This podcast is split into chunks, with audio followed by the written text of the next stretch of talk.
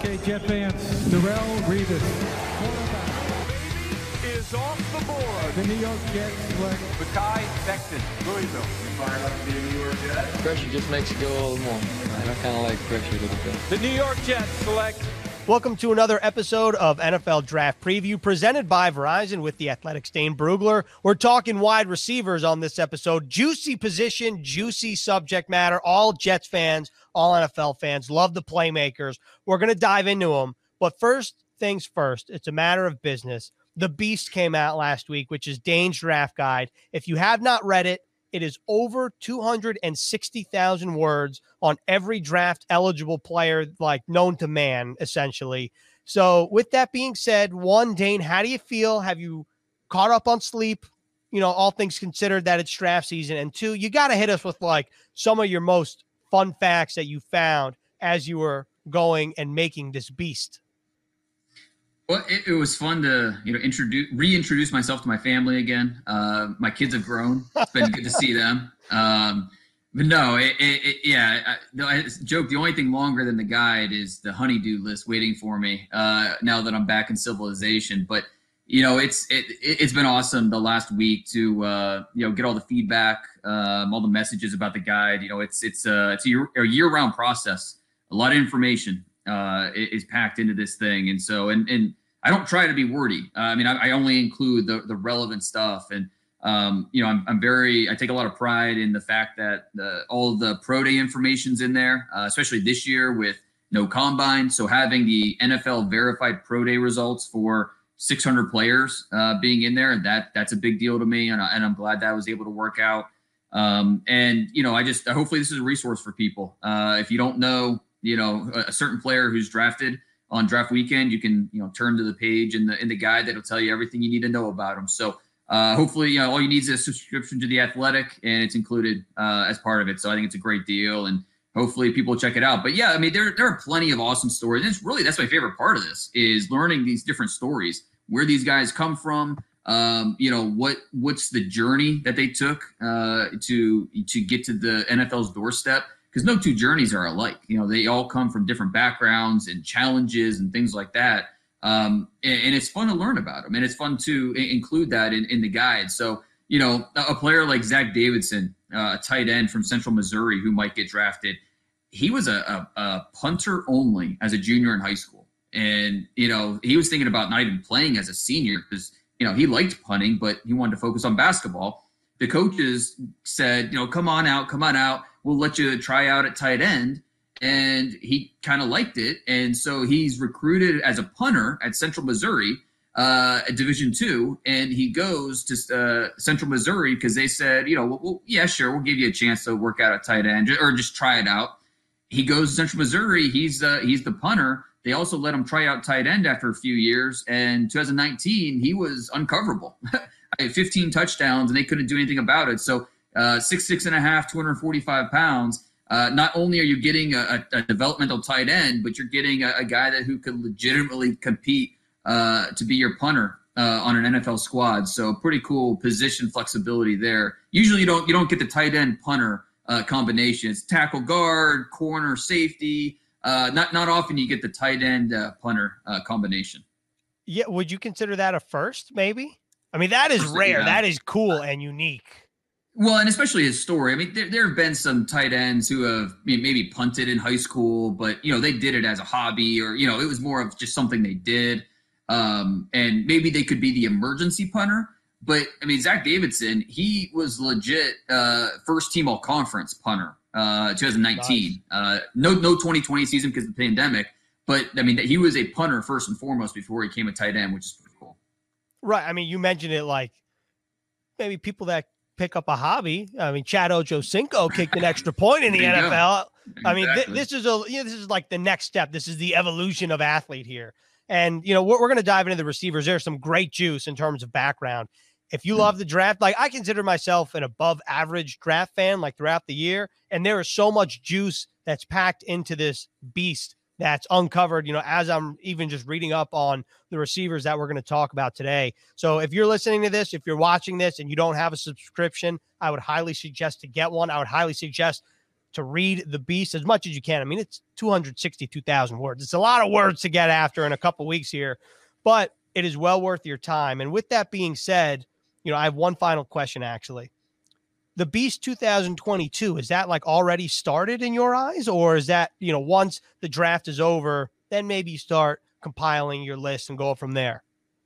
Well, I try to, you know, knock down that honeydew list and things like that throughout May. But I mean, really, I've already started on it, because when you're researching these guys, inevitably you pick up different things on players that maybe aren't in this draft class. And especially this year, where we had, it's like close to 800 players who took advantage of the NCAA ruling that you can have that extra year of eligibility. So plenty of seniors who had a chance to be drafted this year are going back to school. And a lot of those guys, already did a lot of the background work, the information, scouting. And so there's going to be more players in next year's class, but have a little bit of a head start on a lot of them, because, we didn't find out they'd be taking advantage of that extra rule until later in the process. Fair enough. And before we start the receiver talk, if I forget to bring up Jacob Harris at the end, just remind me, because I have a question about Jacob Harris. So now with that being said, let's dive into this. This year's class, well regarded as a deep class with elite level talent, similar to last year. At the top of this year's class, you got Jamar Chase, Devonte Smith, Jalen Waddle, and then you obviously have your depth guys. But why is that crop so good, and really just what makes them elite players that project to the pro level?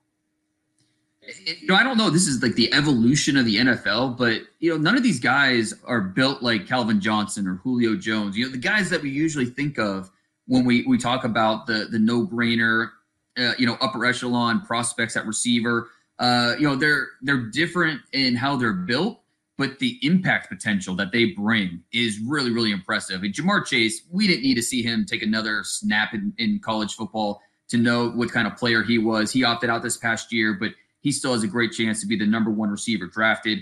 He blew up his pro day, even better than I think a lot of us thought. Not the biggest guy, just over 6 foot, just over 200 pounds, but runs a 4.34 in the 40-yard dash, a 3.99 short shuttle. Out of all the players in the draft guide, only two got under 4 seconds in the short shuttle. That's Michael Carter, the running back from North Carolina, and Jamar Chase. So that short area quickness is outstanding. Not only the long speed, but that short area quickness, really impressive. Jamar Chase, the top receiver this year. And then you've got the two Alabama players. Flip a coin, going around the league, talking to different teams, which is higher rated for them, Jalen Waddle or Devonte Smith. Jalen Waddle, more in that Tyreek Hill mold in terms of type of player, special athlete, can create before and after the catch.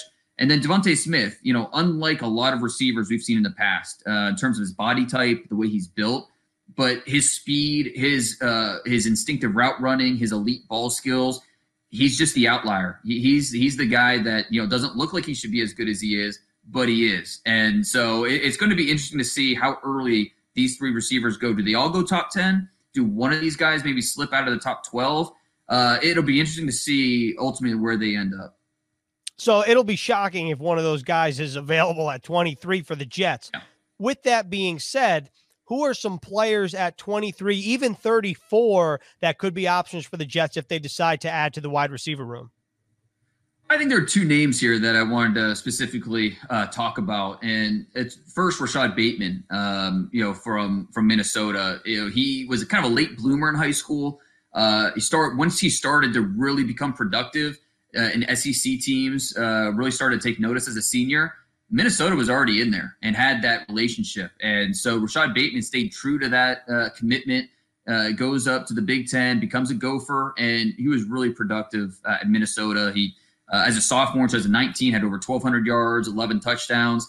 He tested as an above-average athlete, but I don't know that you necessarily see that all the time. He doesn't necessarily always play like an explosive athlete, but his route savvy is NFL level. It's that Keenan Allen, Michael Thomas style where he doesn't always look like he's blowing past corners with just pure athleticism, but his ability to leverage coverage and, create that separation just based off of body movement and hesitation and the ability to lull defenders to sleep. He has that, and that's something that's going to really make him, hit the ground running in the NFL. With whether he's asked to, line up inside, outside, he can do either. So I think a lot of teams would be interested in Rashad Bateman, what he could offer.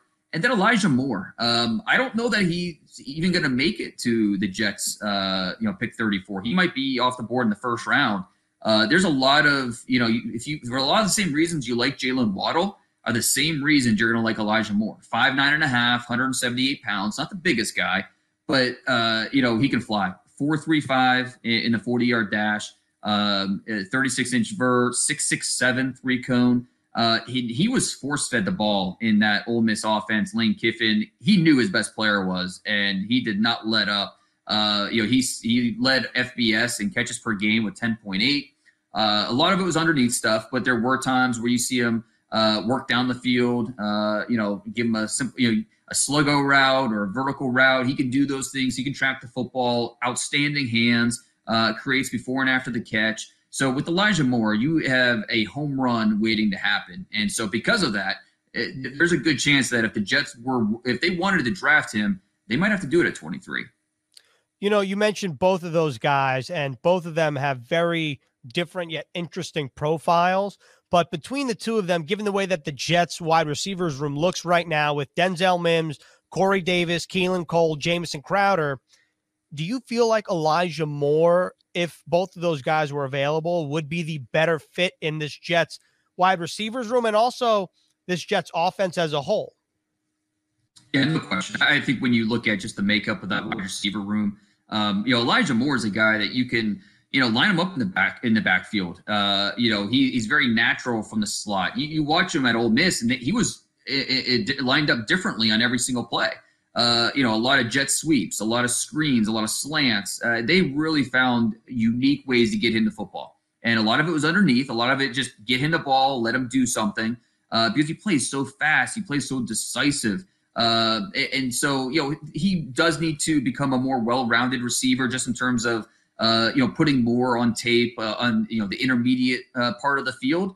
But, everything that he puts on film, you get excited about. Strong hands, controlled route runner, very athletic. He's that flexible chess piece that you can line up across the formation, and, he's going to be productive for you. You mentioned Bateman, and I'm thinking as I'm reading the description that you've laid out, I'm thinking who's a similar receiver? And you're mentioning Keenan Allen and Michael Thomas, and this is just a general question. Last year's wide receivers class, very talented. Jerry Jeudy at the top, CeeDee Lamb, Henry Ruggs. But then there was Justin Jefferson, who went after those guys. He ran, I believe, a 4.43 at the combine. Bateman ran a 4.41 at his pro day. First of all, are they similar at all? And second, would you peg Bateman as maybe the most likely guy to go in that 20 to 35 range that could emerge as being one of the best receivers or one of the better ones from the crop at an early stage in his NFL career?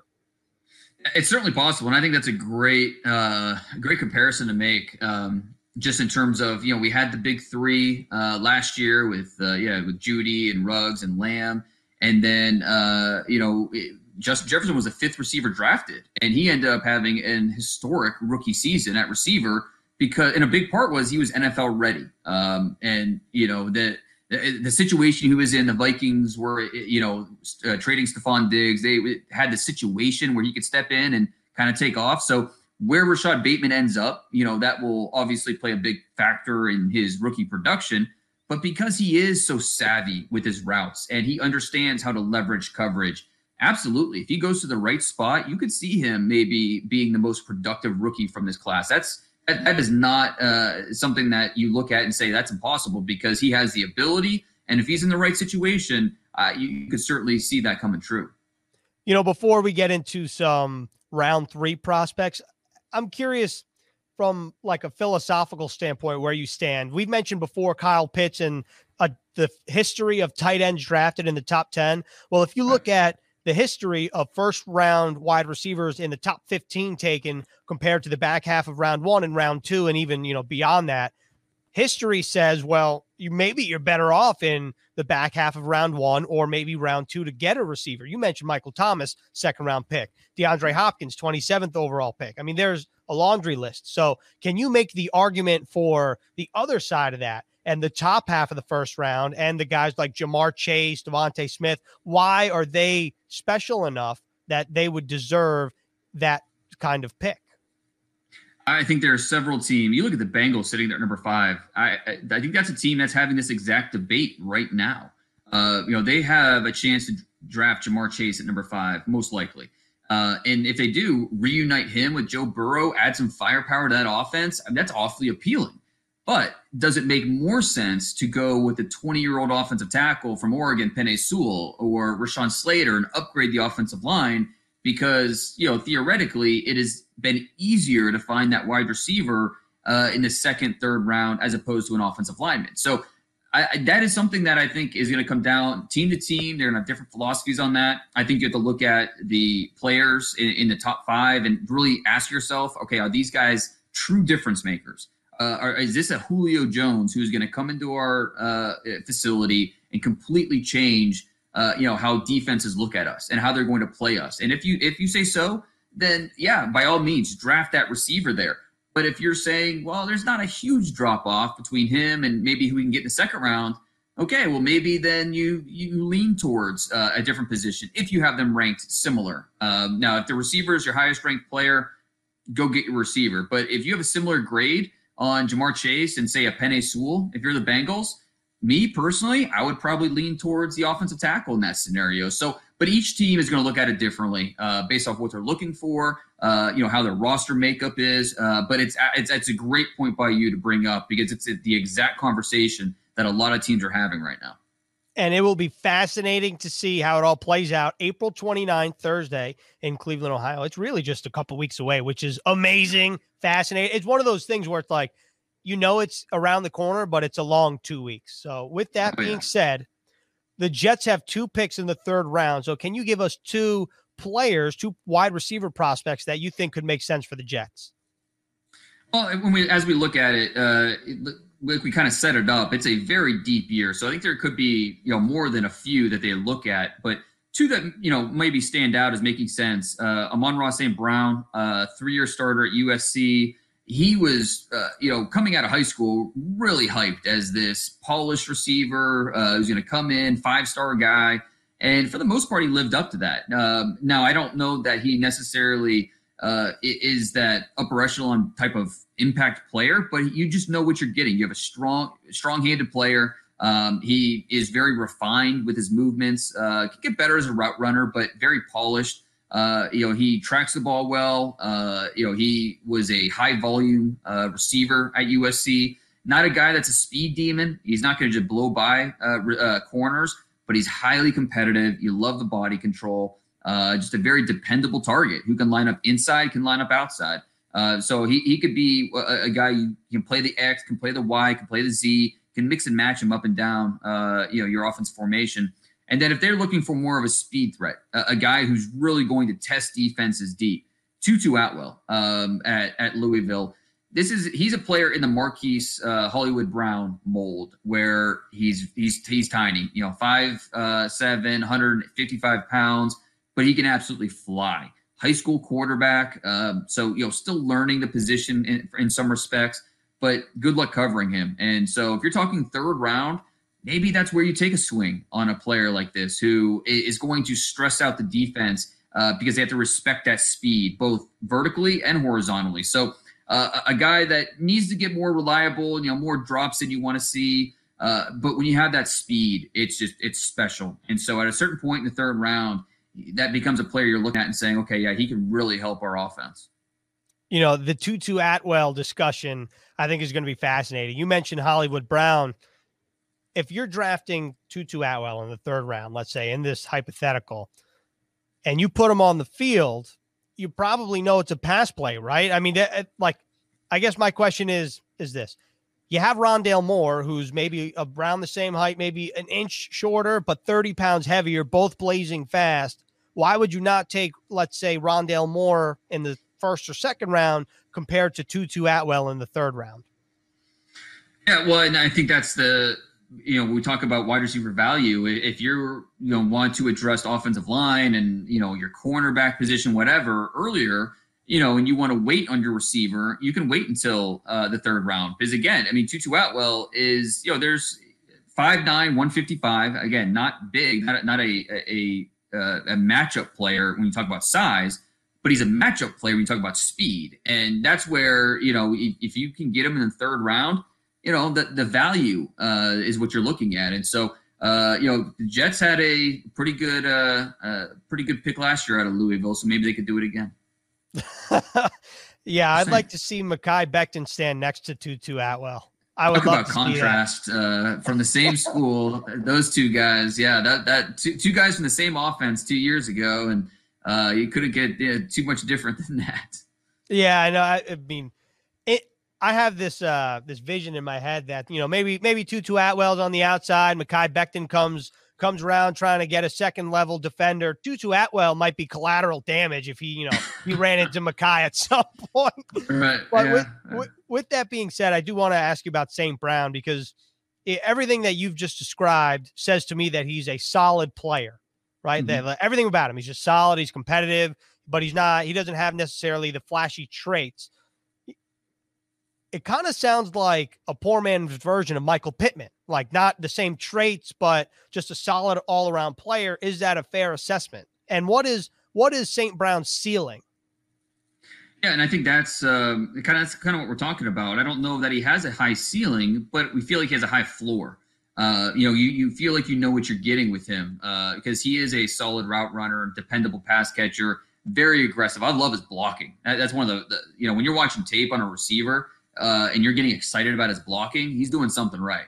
So the tracking skills, the instincts that he brings, all things that translate, and so easy to like him. I like Michael Pittman a little more because he's a better athlete. He's a much bigger player, more home run potential to his game. But with you're right in terms of along the lines of being a reliable player. It just comes in a smaller package with St. Brown. Right, and that's why I think we're talking about St. Brown as maybe a third-round option compared to Pittman being a second-round player last year. And, you know, I do want to say in the Beast, this is one of the best facts that St. Brown was named after the Egyptian sun god. I mean, you know, a little teaser here. You know, go to The Athletic, go get the Beast. So he's fluent in 3 languages. Yeah, he attended, fourth grade in Paris. Yeah, there's a lot of right. It's an interesting family. You know, his brother Equiminius is wide receiver with the Packers. You know, his dad being a former Mr. World bodybuilder. His mother's German. So it's a really fascinating family. And you know, there's one more, actually, a wide receiver at Stanford. So, yeah, really, really interesting player. You know, when you mentioned St. Brown's blocking ability, Denzel Mims, not renowned, but his blocking solid. Corey Davis, also known as a good blocker. So I wonder if maybe we've seen one of the few indicators of what Mike LaFleur is looking for in an offense. Obviously, he inherited Denzel Mims, but Joe Douglas obviously still in place. So we'll see what happens come draft day. You've given us round 3 options. How about a day 3 option for the Jets? Well, and this is a player that once you get into rounds 4 and 5, this is a player I'd be looking at to target, and that's Simi Fehoko from Stanford. 6'4", 220 pounds, really productive this past year at Stanford. In 6 games, he had over 500 yards receiving.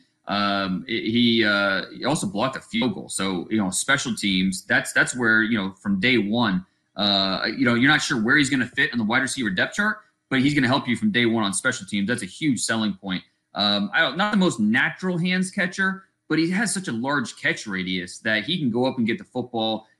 Tested really well, 4.43 in the 40-yard dash. You know, under 7 seconds in the 3-cone, which is really impressive for a guy that size.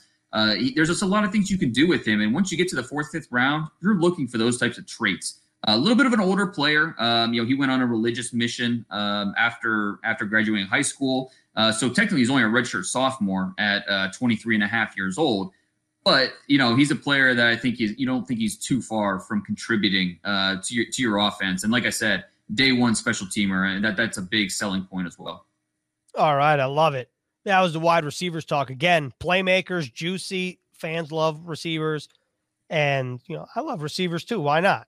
So with that being said, let's head to some fan questions. And we didn't get a lot of questions. We just got a lot of players that I think fans want to hear more about. So, you know, let's start with this guy, or two guys rather. I think, no, they definitely were both Senior Bowl guys. Dwayne Eskridge, is he a good fit for the Jets? And how about Demetric Felton out of UCLA? What do you think about him?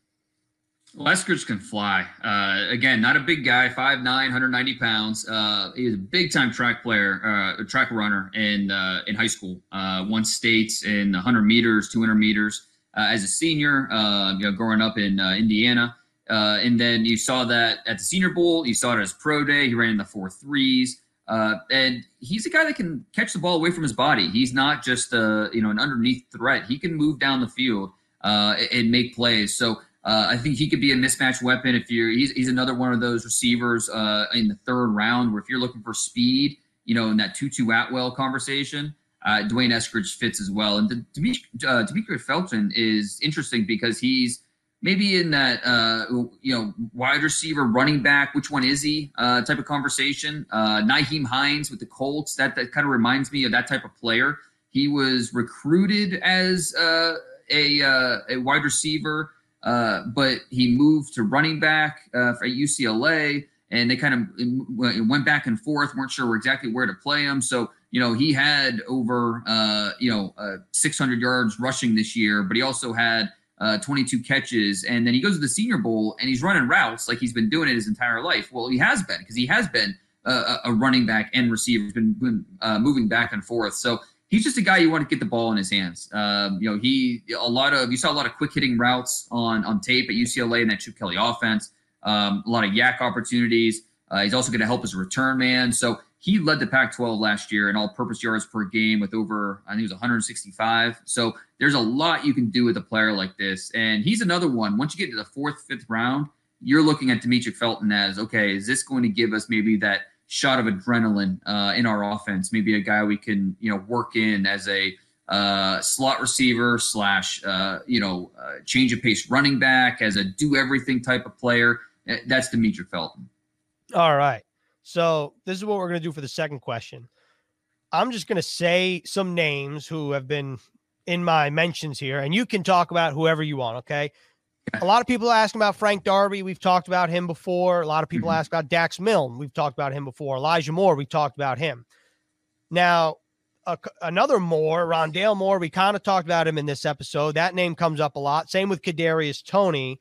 And then the other guy is Anthony Schwartz. That comes up a lot because obviously we know he's fast, but that's all that I think a lot of people know. So out of those three, take all of them, take one of them, take none of them. Up to you. Well, let's start with Anthony Schwartz. I mean, you hit the nail on the head. He's fast, and there's a lot you can work with right there. Literally one of the fastest humans that we have in this country. He in high school, I think his best in the 100 meters was a 10:07, which, you know, is just flat out flying. Anything under 11 seconds is flying, and he got almost under 10 seconds. So. Back into high school, he was the track athlete of the year nationally. He competed internationally. So there's a lot you're getting with this player in terms of speed. He's an unpolished player in terms of being a polished route runner, in terms of understanding how to set up defensive backs, how to stem, how to release off the line of scrimmage, all these different details that it takes to play the position at a high level. He's just not quite there yet. And, you know, I was kind of disappointed that, you know, for a player with all his speed, he didn't have a ton of big plays on his tape. You know, you look at, it's a lot of feast or famine. It was either a big play or it was a minimal gain. So of all his catches in college at Auburn, only 9.4% of them resulted in a play 25 plus yards or more, which, you know, for a guy with that speed, you'd expect a little bit more out of Schwartz. So he's still growing into the role. He's not a well-rounded receiver right now. But again, the speed is rare. The burst, no defensive back wants to face that. So Anthony Schwartz still going to be drafted. He might still – I have him graded as a fourth rounder. He could go in the second round just because a team who is just after that speed, you know, they feel like they can, you know, get the rest out of him. So don't be surprised at all if Anthony Schwartz ends up going on day 2, although I think that is maybe a little bit early for him. The other receivers you talked about, Rondale Moore, a player that you have to go back to the 2018 film to really get a feel for who is the player. Played in 4 games in 2019 before he got hurt. And then, this past year, it's really hard to evaluate. He played in 3 games, but hard to really get a sense of who he is as a player. So as long as you're comfortable with the medicals, because he did miss some time due to injury, Rondale Moore is an easy player to like. He's just so electric. He's small, or I should say he's short. He's not small because he's 5'7", but he's pretty stout. He's 180 pounds. He'll break some tackles. He was flying in his pro day, 4.31 in the 40-yard dash. He was 6'6", 6'8" in the 3-cone. So again, short area quickness, long speed, really twitchy athlete. A lot you can do with him. It's just, he is a small target. And so if you have a need for that type of receiver, Rondale Moore in the top 50, top 60, I think he's going to make an offense better. And what was the third receiver you asked about? Kadarius Toney, who he is the human joystick. 6 foot, 195 pounds. He also ran in the 4.3. I think everyone ran in the 4.3s. It's crazy the amount of speed. I ran in the 4.3s this pre-draft process. Yeah, I want to see video evidence on that. I'll talk to some guys. With Kadarius Toney, he's still more of a gadget player than he is more than a polished receiver, but he's on his way. I mean, he's getting better and better, and so I think as long as you're convinced that he is on his way, you're going to look at him in the top 40 picks and be, awfully intrigued with Kadarius Toney on your team. High school quarterback, he was actually listed as an athlete on the Florida roster all through his 4 years in Gainesville. So, he's still, again, more of a gadget player, but good luck. I mean, I feel like every time you watch him, he's like saying to himself, okay, for my next trick, I'm going to, and then he just does something that just looks impossible. With the way he's able to eliminate pursuit angles or make these guys miss, he's got rubber joints. It's really something that's bizarre to watch. So, just leaving missed tackles all over the SEC. So Kadarius Toney, as long as you're comfortable with him as, on his way, the trajectory to being a more polished player and comfortable with the off-field, then you're going to look at Kadarius Toney in the top 40 picks and say, okay, this is a weapon absolutely we could use on our team. All right. That was great. You knocked it out of the park. I remember the Jacob Harris question without you having to remind me. So this is how we're going to wrap this up. With Mike LaFleur now manning the offense, we don't know if it's going to be San Francisco-like, Green Bay-like, because his brother is Matt LaFleur. We don't really know what it's going to look like. But Jacob Harris is 6'5", 219. And this has me thinking, could this guy be like in the Rob Tonyan role where he's a receiver, puts on some weight, gets a little bigger, and then last year he pops off? I'm not saying Jacob Harris is going to have the season that Rob Tonyan had last season, but do you think he kind of fits that similar mold, that path that Tonyan was on from college to the NFL? Yeah, that's the mold. I mean, that's what you're trying to that's the path that Jacob Harris will try to follow, and it makes a ton of sense. He's one of my favorite. He is my favorite sleeper this year, and I don't know that he's much of a sleeper anymore after his pro day. Thankfully, I came out with an article on The Athletic, my top 10 sleepers, the day before he blew up his pro day. But a fascinating backstory. We talked about, Central Missouri, that tight end, how, his backstory. Same thing with Jacob Harris, coming from UCF. He was a soccer player his entire life. He didn't play football until his senior year of high school. And that was just, go out and have fun with my buddies. And then he goes to college, Florida Gulf Coast, to play soccer. And he gets that itch to go back and play some football. So he walks out at Western Kentucky. He's a little homesick. He goes back to Florida, walks on at UCF, and gradually works his way up the depth chart. Finally, as a senior, he really breaks out. He has 8 touchdowns, more drops than you want to see. He has hands like a former soccer player, but he got better and better, and that's what you want to see. You want to see development. And for a guy that's 6'5", 220 pounds, to go out and run a 4.40, 40.5-inch vert, 6'5", 1. 3-cone? You kidding me? I mean, that's anything under 6'7" is remarkable in the 3-cone. But for a guy that's 6'5", 220 to 6'5", 1 3-cone, that's Tyreek Hill like 3-cone. So really rare numbers from Jacob Harris at the UCF Pro Day. And another guy, we talked about Simi Fehoko, how, there's some development needed, but he's going to help you on special teams. That's Jacob Harris. It's going to take some time for him to adjust and develop. Last year, he can help on special teams right away. He had 10 career tackles at UCF. So a guy that's big and can run Put him on special teams coverage. He's going to earn his roster spot. Once you get into day three, look for Jacob Harris to come off the board, and I think has a good chance to be the first non-combine invite to be drafted. We didn't have a combine this year, but we still had a combine list of 320-some players. Jacob Harris was not on there, but I do think he has a good chance to be the first non-combine guy drafted this year. And that is the perfect way to wrap up this episode of NFL Draft Preview presented by Verizon with The Athletic's Dane Brugler. Dane, we got one more position left before the final 7-round mock draft. We're almost there. Thanks for your time, and we'll see you next week.